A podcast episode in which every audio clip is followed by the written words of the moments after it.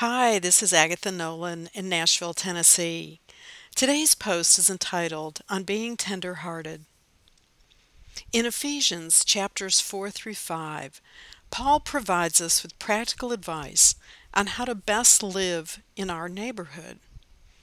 In addition to putting away falsehood, Paul tells us to be kind to one another, tender-hearted, forgiving one another. Well, these words echo hollowly in my head when I scroll through my Facebook feed or glance at the evening news. Most posts appear to be anything but kind.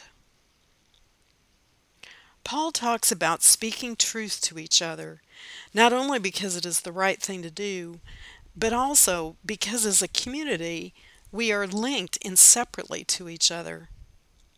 A lawyer wants to know how he can e- inherit eternal life, and Jesus responds, Love your neighbor as yourself.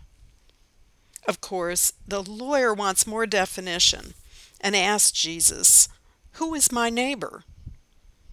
But his unspoken question is really, Who am I?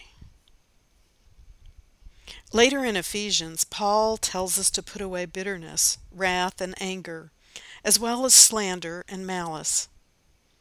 We can apply this with wisdom to others, but also to ourselves. Are we bitter when things don't work out the way we want? Or do we experience anger when others appear to be more successful than we are? You know, Jesus doesn't say to never get angry, but he asks us to deal with it so that it doesn't lead to sin.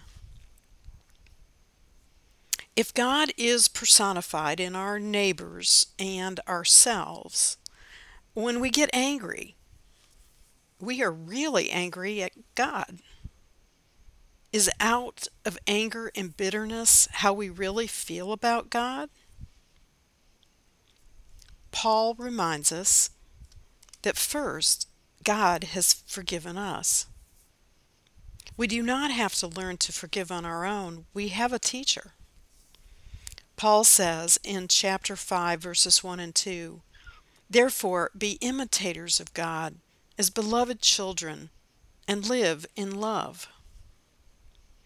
If we truly believe and live in God's love, it is natural for us to be kind to one another, tender hearted, and forgiving one another. Paul throws in for good measure that when we tell falsehoods and let anger into our lives, we are really making room for the devil. Paul was writing to the Ephesians to help them grow spiritually in their relationship with God and with the church. And God has forgiven us, and we need to imitate God by living in love. Blessings, my friend. Agatha.